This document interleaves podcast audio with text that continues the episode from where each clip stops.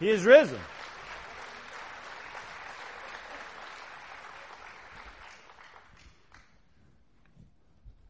Well, good morning. Before we begin our study of the Word this morning, I'd just like to open us in a word of prayer. Lord God, we thank you. We thank you that death has no sting. We thank you that hell has no victory. For one reason and one reason only, that you sent your one and only Son to die on the cross that we might be saved, and we praise you and we thank you for that. Pray now that as we turn to your word, Lord God, that you would help us. Open our ears, mind first, and our hearts, mind first, Lord God, that your word would speak directly to us. We come this morning not looking for the words of a man like me, but the words of your Holy Spirit.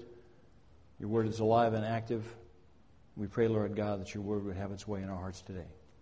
We pray this in Jesus' name. Amen. We're continuing this morning in our study of the book of Nehemiah. Before you turn there, uh, just want to tell a short story. It's a story of illustration, at least I hope it will be. Uh, three years ago, uh, I was asked by the company that I worked for to set up a marketing and trading, natural gas marketing and trading business in Houston. That was a challenge but it was also a unique opportunity to build a business from scratch. And by scratch, I mean I, uh, it was just me starting out, and I had the ability to hire every employee that we hired. I had the ability to set it up in the way that we wanted to set it up. The shareholders didn't really want Jesus to be a part of that. They're non Christians. They wanted profits to feature front and center. And that was okay. Most businesses are in the business of making money, and this is no exception. But having the opportunity to set that up the way I wanted to set it up was a unique opportunity. And I set out initially to set up the business differently. I wanted the business to have godly values. Without being a Christian company, I wanted there to be biblical values to run through the core of everything we did. And it was tricky, and it was difficult, because that's not what the shareholder was looking for, but I pressed very hard to get biblical values like integrity and honesty. Things like treating people fairly and with dignity. And so when I interviewed people, I made it quite clear that you're going to come for, uh, to work for this company. This is the kind of things we're going to stand for. Yes, we're going to work hard. Yes, we're going to roll up our sleeves. Yes, we're going to make money for our shareholder. But at the end of the day, we're going to do it differently. And so that was quite a challenge. Uh, we did it. We got it up and running. Hired about uh, 40 people. Uh, a lot of work to do, uh, get all that stuff started up from scratch. And about three months into it, we had a little problem. Uh, one of our traders was cheating. He was lying about the price at which he sold natural gas. In a couple of places, he said, I sold the gas for $5.03 when he really sold it for $5. And that 3 cents, well, it doesn't sound like a lot of money when you multiply it times a large volume of natural gas, it's a large amount of money. He wanted himself to look good he inflated his profits a little bit. So when we caught him, we brought him in. I sat him down I said, Look, we're not going to put up with this. This is not the kind of behavior that this company stands for. We can't run a business like this. Not only will you go to jail, but it's totally contrary to the way I want this company to run. You do that again, one more time, I'm going to fire you. Understood? Understood. Two months later, he did it again. My vice president, Bruce, walked in. He said, I don't know why he's doing it. I don't know what to do. He's making money. He's being profitable. He's a good trader. He's not evil. I don't know why he's doing it. I don't know what to do. I said, I know what to do. I said, last time he was in my office, I told him he did it again, I'd fire him. And I stood up and I walked out and I fired him. What I wanted to do was I wanted to grab him by the scruff of his neck I wanted to take him out to the front door. I wanted to open up the door. I wanted to kick him in the rear end and see him sprawl across the sidewalk. That's what I wanted to do. But I don't think that's what God would have wanted me to do, particularly since our office is on the 25th floor. but it had the desired effect. We haven't had that problem. That is to say, we haven't had that problem since. I knew that we couldn't build a God honoring business with that kind of sin present. Now I want you to open your Bibles to the book of Nehemiah. And we're going to start in chapter 5. But before you turn there, I just want to give you a sort of brief synopsis of where we've come. Nehemiah was a cupbearer to the king in Susa, and his brother came to him from a journey to Jerusalem and told Nehemiah that the walls in Jerusalem had been down, had been knocked down, trampled, the gates burned. This actually had happened 140 years ago, but Nehemiah didn't know it. God put on Nehemiah what we call a, a godly uh, grief, and it had an impact on Nehemiah, so much so that he broke down and wept.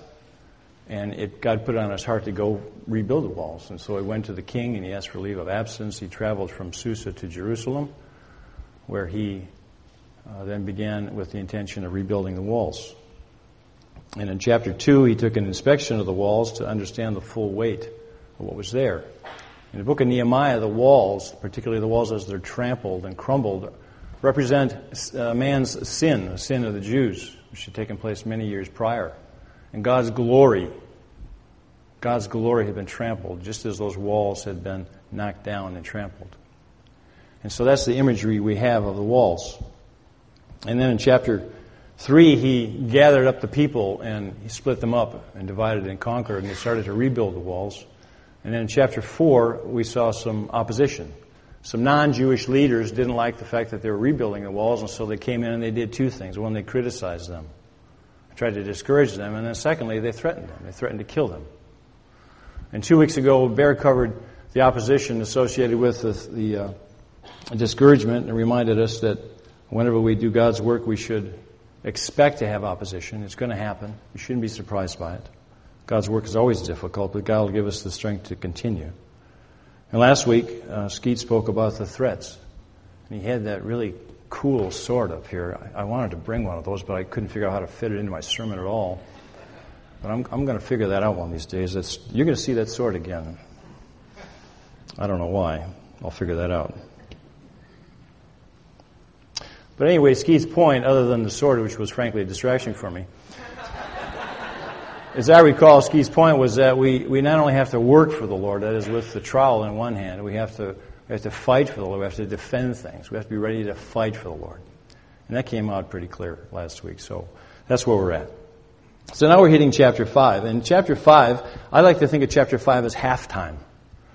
Nehemiah came out and he gathered all his people up and they're going to rebuild this wall. It took 52 days, and somewhere in the middle of this thing, it reached half its height. And that's kind of where we're at right now. It's just halftime. They're half done.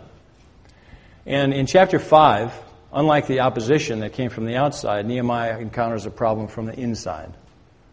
And that's what we're going to talk about today. It's a problem of sin, and it's a very public kind of sin. They had made great progress, but now they encounter a great problem. So turn, if you will, to Nehemiah chapter 5, and we'll begin reading there in verse 1. You can follow along your Bibles or on the screen behind me. Nehemiah 5. Now there arose a great outcry of the people and of their wives against their Jewish brothers. For there were those who said, With our sons and our daughters we are many, so let us get grain that we may eat and keep alive. There were also those who said, We are mortgaging our fields, our vineyards, and our houses to get grain because of the famine. And there were those who said, We have borrowed money for the king's tax on our fields and our vineyards. Now, our flesh is as the flesh of our brothers our children are as their children, yet we are forcing our sons and our daughters to be slaves. And some of our daughters have already been enslaved, but it's not in our power to help it, for the other men have our fields and our vineyards. Now, this is a very serious problem. And if you pull it apart, you see that there are really four problems. First problem is that there's a famine in the land, which means there's a food shortage, which means that food prices have gone up a lot. Secondly, in order to buy food and to pay the king's taxes, they had to borrow money. And they were borrowing money from their rich Jewish brothers, and their rich Jewish brothers were charging high rates of interest. The third problem was that they couldn't pay off the loans. And so they had mortgaged their fields and their houses in order to pay these guys back, but that still wasn't enough. And these rich Jewish bankers were then actually taking their sons and their daughters as slaves so that they could sell them to foreigners and pay back the loans. Now, that sounds pretty horrific, and it is. And it's a direct violation of God's law. If you turn to Exodus chapter 22, you'll see that these things were wrong. These guys were caught in a vicious cycle, and it was also disobedient because in Exodus 22 and verse 25, you'll see that God had, God's law had encouraged the Jews to loan money to poor Jews, but they were not allowed to charge interest. You could loan them $100 and you could expect them to pay $100 back, but you were not allowed, Jew to Jew, to charge interest. These guys were charging high rates of interest. Exodus 22, 25 says, If you lend money to any of my people with you who is poor, you shall not be like a moneylender to him, and you shall not exact interest from him. These guys were doing that. Leviticus 25 and verse 35 to 37. The people were also encouraged to provide food for the poor Jews, but they weren't allowed to make a profit. They, couldn't, they weren't allowed to make a profit off the food they gave or sold to the poor Jews. Exodus 25, beginning in verse 37, says, If your brother becomes poor and cannot maintain himself with you, you shall support him as though he were a stranger and a sojourner, and he shall live with you. Then it says, Take no interest from him or profit, but fear your God that your brother may live beside you. You shall not lend him your money at interest, nor give him your food for profit. And these guys were doing exactly that. In the middle of a famine, they were charging them high prices for their food, making a profit, and they were loaning them money at large interest rates. And what they were doing was wrong, and it was discouraging.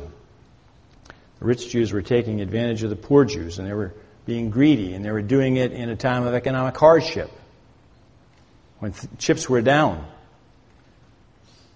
They were violating God's law. The sin was a significant problem. It was public and it was widespread. And it was causing a problem. The problem was causing was division. Sin causes division, and division leads to failure. Sin causes division, and division leads to failure. So Nehemiah had a crisis. The people were angry. Division was setting in, all because of the sin. God's work on the wall had stopped. And Nehemiah knew that he couldn't get the wall project going again until he addressed this sin. So what does he do? Well, we continue on in Nehemiah chapter 5, beginning of verse 6. Nehemiah speaking now. He said, I was very angry when I heard their outcry and these words. I took counsel with myself, and I brought charges against the nobles and officials. I said to them, You are extracting interest, each from his brother and I held a great assembly against them and said to them, We, as far as we are able, have bought back our Jewish brothers who have been sold to the nations, but you even sell your brothers that they may be sold to us. They were silent and could not find a word to say. So I said, The thing that you are doing is not good. Ought you not to walk in the fear of our God to prevent the taunts of the nations, our enemies? Moreover, I and my brothers and my servants are lending them money and grain. Let us abandon this exacting of interest. Return to them this very day their fields, their vineyards, their olive orchards, and their houses, and the percentage of money, grain, wine, and oil that you have been extracting from them. So, what did Nehemiah do? Well, he did seven things, which we read in this, in this uh, section. Seven things. The first thing he did is he got angry. He got angry. He got angry, I think, for four reasons. One, what was happening was wrong. It was clearly a violation of God's law. Secondly, the victims were poor and helpless. By their own admission, they couldn't do anything about it. They had already gotten in so deep that they were uh, selling their children as slaves, and some of them had already done so. But they were poor and helpless. They couldn't change the situation themselves. Thirdly, they were making God look bad. And fourthly, and maybe the most uh, shocking thing of all, is that the sinners, the guys who were doing this, were the leaders in the Jewish community. He calls them nobles and officials. These are the very guys working next to each other on the wall. These are the very guys that are supposed to be out there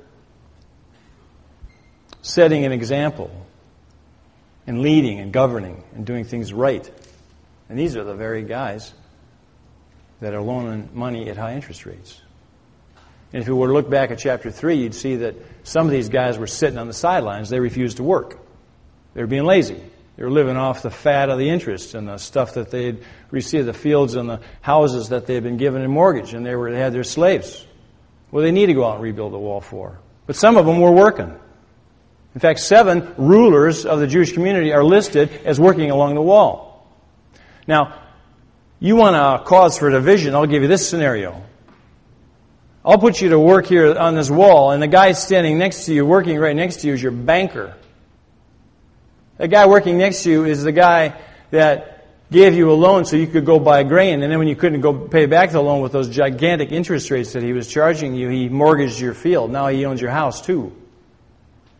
And oh, when you couldn't pay that back, and then when that wasn't enough money, he came over and he knocked on your door and he said, Oh, I see you've got a very nice teenage daughter there. I'm thinking maybe mm, you might want to get out of this economic problem that you're in. Oh, really? How would I do that? Well, she's an attractive young lady. She might like to come and work at my house. Put those two people working together with a trowel, and I think you're going to have an emergency room problem. The banker's going to have one of those things called a, a trowelectomy or something. But it's going to cause a huge amount of division, and, and this is the thing that Nehemiah is faced with. So, first thing it was he got angry, but he didn't say anything yet because he knows that saying things in anger is a bad idea. Some of us, yours truly, have learned that the hard way. So, the second thing he does is he cools off gets these emotions under control. And how does he do that? He says, Well, I took counsel with myself. Or the King James Version says, My heart consulted in me. He didn't need to run off and ask anybody. He knew that what was going on here it was sin. It was clear from God's Word. This is just wrong. He didn't need to go consult anybody. He just consulted with himself, got his emotions under control, cooled off.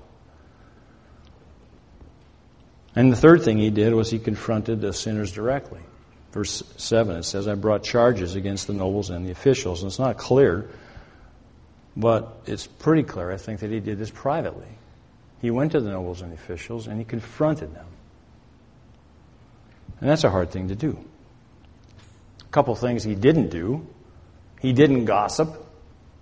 He didn't slander them by talking to a bunch of other people about them. He went directly to them and confronted them. The fourth thing he did is he told them what they were doing was wrong. He made it clear that what the sin was that they were doing so they would understand why he was confronting them. He said, You're exacting usury in verse 7. Usury is the charging of high interest rates on loans. And he reminded them that charging huge rates of interest with your brothers was wrong. In fact, you shouldn't be charging any interest at all. God said so. The fifth thing he did was he rebuked them in public. Now, I can only assume this happened because his session with them in private didn't have much effect. Obviously, the nobles and officials didn't immediately say, Oh gosh, you got me there. We weren't thinking very clearly. We should go fix this. So Nehemiah took the second step and he confronted them in public. Why did he confront them in public? Well, I think he confronted them in public because the sin that they were doing was quite grievous and it was already public. In fact, it came to him in the midst of a, of a large gathering of the people, or even the wives, which is an unusual thing in your Bibles to see the wives speak up in public that this is wrong. And so it's a grievous sin, it's a public sin, it's out in the open, and so he's got to, he's got to address this in a public audience, and so he does. He says, This is wrong. The thing you're doing is not good.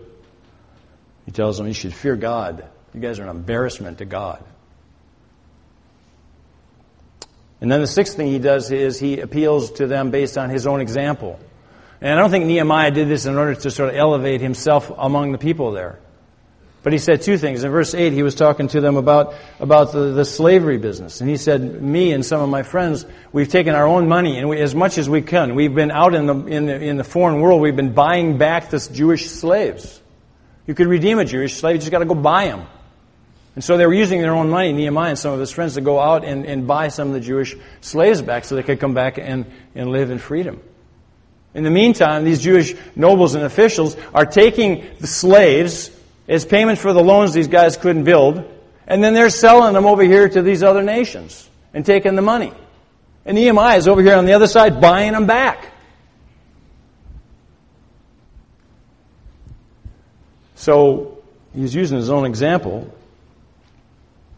And then in verse 10, he says that, that he and his servants and others had been lending money and grain to the poor. It doesn't say so, but it was obvious that he had been doing so without extracting interest. He's saying, use my example. Yeah, you can loan money. Yes, you can loan grain to these poor people, but you're not supposed to charge interest.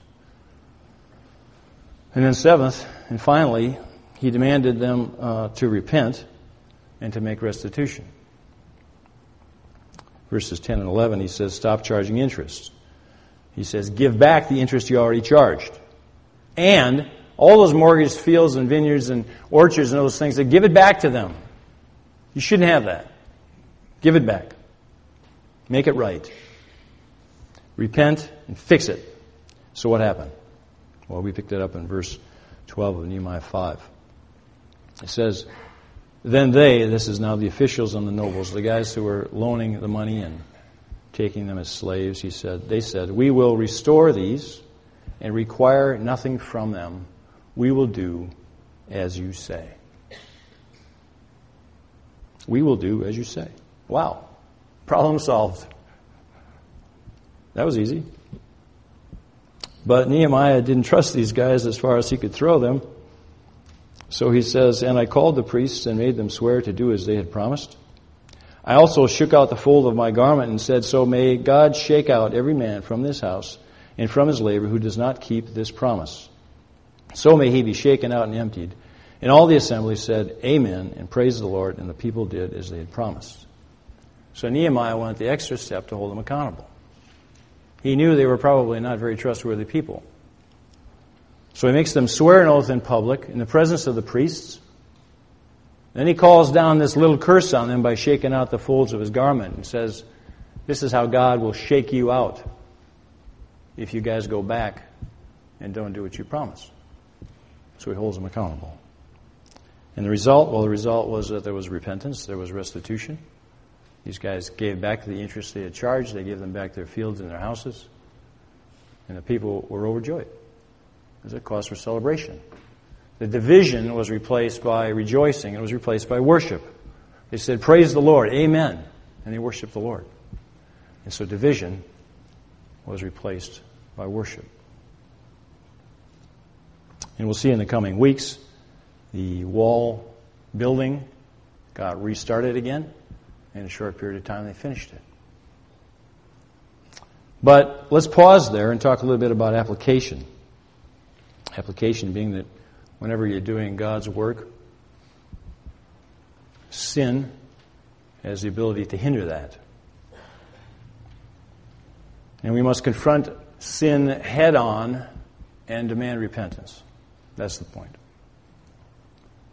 Otherwise, sin will cause division, and division will cause failure, and God's work will fail. So, those of you here this morning, are any of you doing God's work?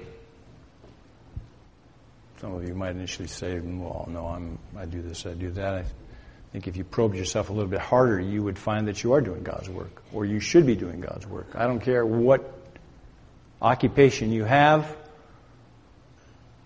all of us should be doing God's work in some way. For example, if you're married, you should be working hard to build a godly marriage, right? That's a building project.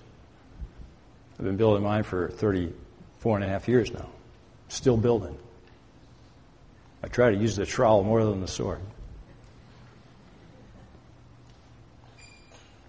We should all be building a bridge to our unsaved neighbors and family members and coworkers and classmates. All of us should be doing that. We should all be building relationships with non-Christians for the purpose that they might be saved. If you have children, you should be building biblical principles into their lives that they might grow up and become mature and trust in Jesus. If you're a businessman or a businesswoman, you should be, as much as you can, trying to build godly principles into your workplace. And if you serve in a ministry, whether it's watching the children in the nursery or teaching a Sunday school class to the kids or working at VBS or teaching a Sunday school class or working in a food ministry, in whatever ministry it is that you serve, you're using your spiritual gifts, and spiritual gifts are intended to do one thing, is to build up the body of Christ. And that's a godly work. And in all those things, no matter what it is that you do, when you're doing God's work, sin has got the ability to hinder that. And so the principle this morning is that we need to root those out. Most of the time, it's our own sins. If you're building a godly marriage, or if you're trying to build a godly marriage, uh, but you have anger issues, you let the don't, you let the sun go down on your anger all the time, or if you have a critical spirit, or if you're a wife and you don't allow your husband the authority he has in a biblical manner, or if you're a husband and you allow lust and you look at other women to, to hinder that, those sins are going to wreck any attempt you have to build a godly marriage. And you have to root those out, make them go away. You can't build godly principles and values into your children if you neglect God's word yourself. If you work 65 or 70 hours a week, if you ignore your children and let them run wild, it's not going to work. You can't build a God honoring place to work if you allow your employees to lie and cheat, like that trader I had to fire. I'll tell you another story. It wasn't long after that I fired this trader. Uh, one of my guys came to me, vice president of trading. His name is Bruce. To sort of preface this story with a little bit of, of information, we, as part of our business, we subscribe to a lot of information. Trading business is all about having all the information firsthand, right there. You've got to have it. If you're half an hour late, you're going to miss a sale. You're going to lose money. So there's a company called Platts. They publish this thing called Platts Gas Daily, and they provide a whole bunch of pricing data on a real-time basis. And you subscribe to this. You pay so much dollars a year, and you get this information sent to you. You get it sent to you as an email at the end of every day, and it's got not only news, it's got the day's prices that closed a few hours earlier. And the deal is, you buy a subscription, and Platts says, you may read it, and you may use it. But you may not forward it by email to someone else, and you may not make a photocopy and hand it to someone else. This is for you. And so the rule is, is that if you want to have it, if Bob the trader wants to have it, he needs a subscription. If the guy down the, down the hall wants to have it, he needs to have his own subscription too. So I didn't know this. I don't pay attention to some of those details. Bruce walks in. He says, uh, I got a question. I said, Yeah, what? He says, Why are you cheating Platts? I said, What? I'm cheating Platts. He said, Yeah, you're cheating Platts. I said, Well, what, what am I doing? What am I doing? He said, We've only got one subscription to Platts Gas Daily, and we've got 11 traders. Okay, what's happening? He said, Well, Bob's getting it and he's forwarding it on to the 10 other guys and then he's making a photocopy and he's putting the photocopy in the kitchen so the guys in the back office can read it too. I go, oh, uh, that's not allowed? He said, no, it's not allowed. The agreement says you got to do it this way. Everybody who wants to read it has got to have their own subscription. I said, okay, guilty as charged. I'm wrong. We can't cheat Platts. So what should we do? What do you think we should do, Bruce? Bruce said, well, I don't know. He said, uh, I've worked at six different companies. This is my seventh company. And uh, every company I've worked for in the past, uh, that's the way we did it. We just didn't make a big deal out of it. We let it slide. He said, but I know you're trying to build biblical principles into this business, so I thought I might bring it to your attention. He said, uh, so what should we do? He goes, well, I don't know. Uh, it's, it's, your call.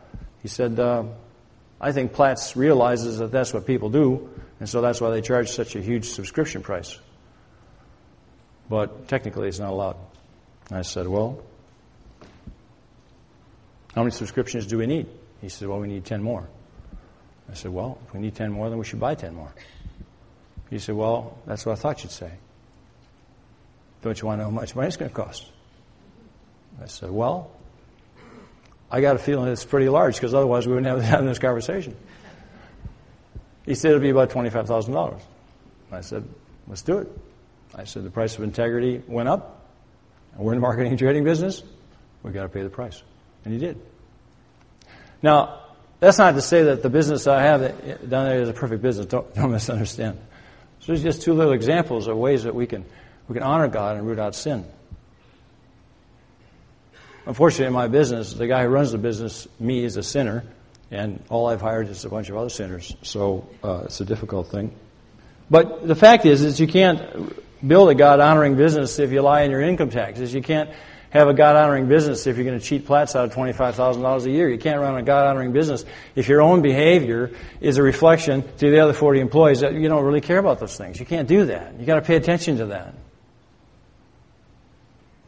If you're late to a business meeting with an important client and you got one of the guys in your car and you pull up and you're looking at your watch, you're going, oh, crud, I'm late. It's going to take me uh, another five minutes to go all the way to the top where the parking is, you know. So I'm going to park here in this uh, handicap spot so that uh, we'll make it on time to the important meeting.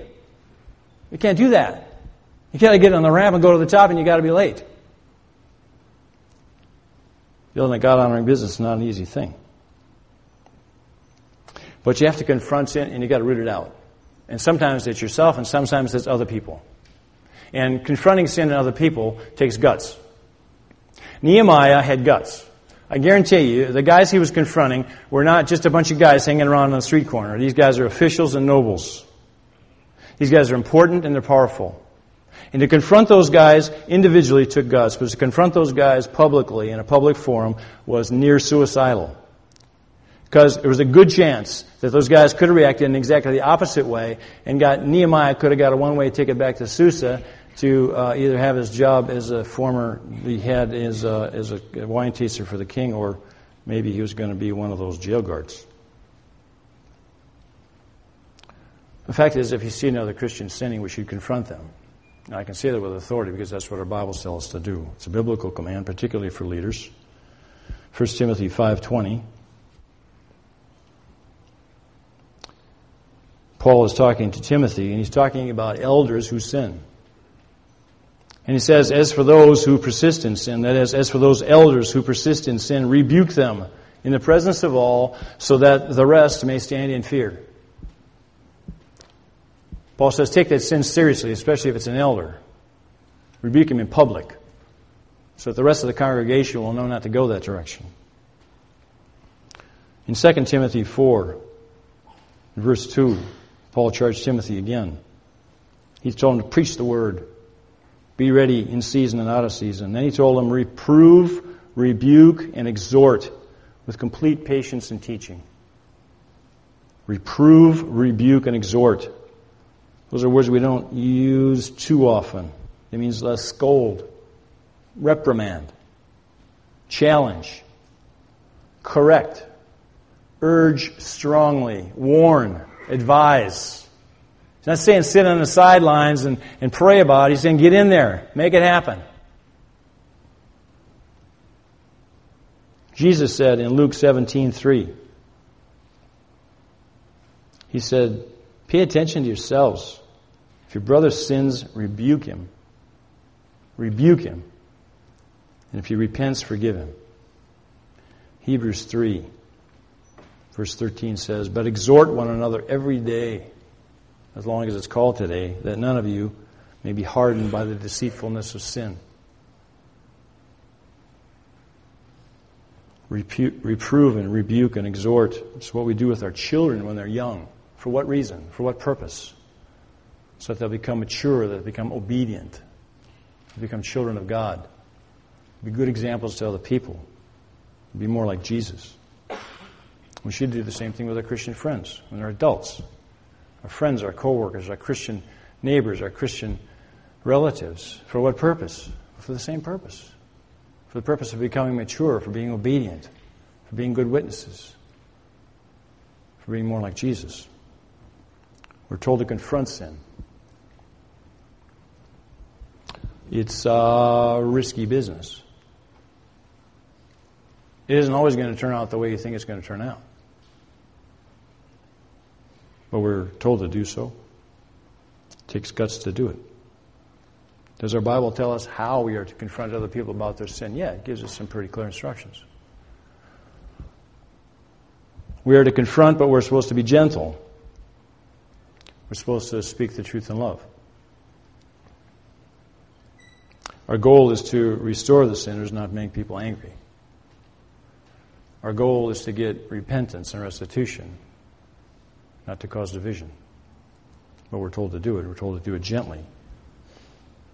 And our Bibles won't say this, but doing it by email is a very bad way of doing that. Do it face to face, do it in person. Galatians 6, verse 1. It says, Brothers, if anyone is caught in any transgression or in any sin, says, you who are spiritual should restore him in a spirit of gentleness. Spirit of gentleness. Should do it in love, speak gently, probe carefully.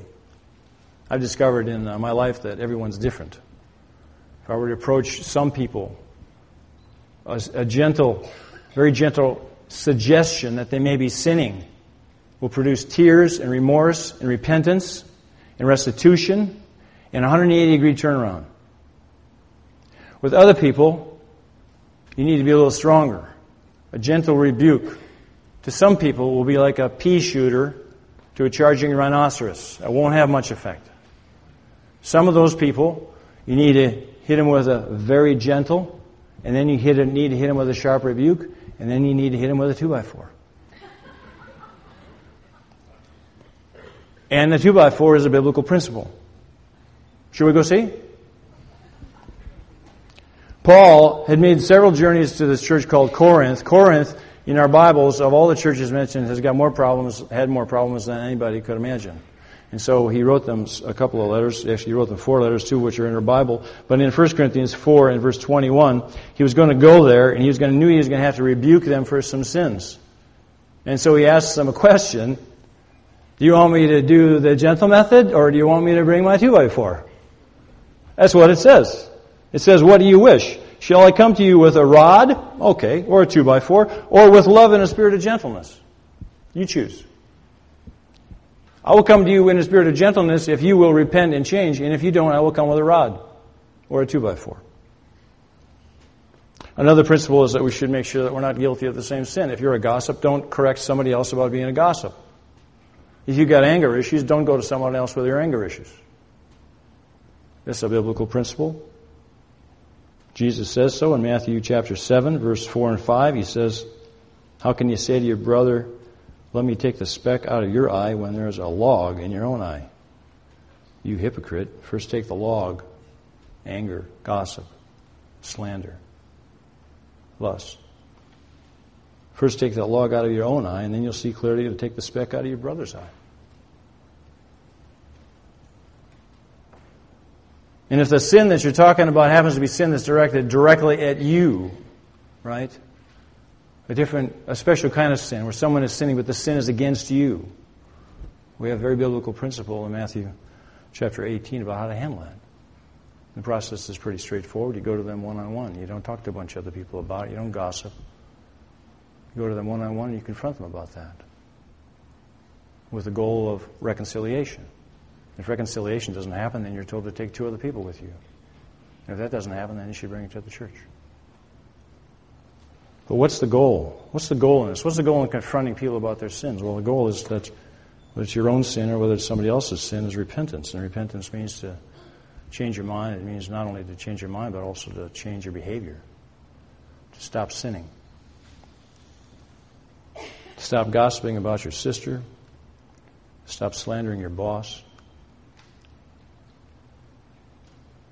Stop going home early from the office when the boss is out of town. Stop holding a grudge. Stop cheating on your taxes. Stop parking illegally when you're late for a meeting. Stop surfing for pornography. Stop being critical of other people. You name it. We're a bunch of sinners. And what's the purpose? The purpose is to get that sin out, to restore unity, to clear God's name, to maintain purity in the church, to be a positive witness to those around us, root out that sin. Bottom line sin will hinder the work that God wants us to do.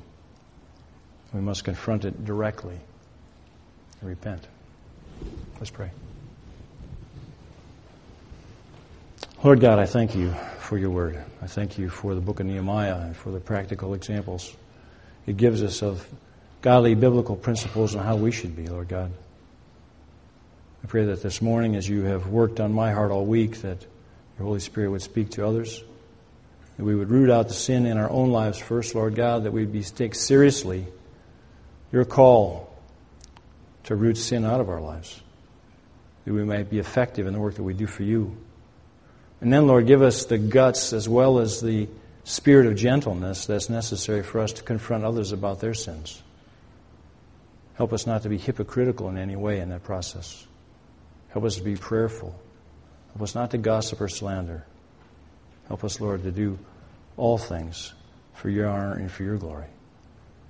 We thank you, Lord God, that you've given us the Holy Spirit who lives in our hearts that allows us the power, enables us to do these kinds of things.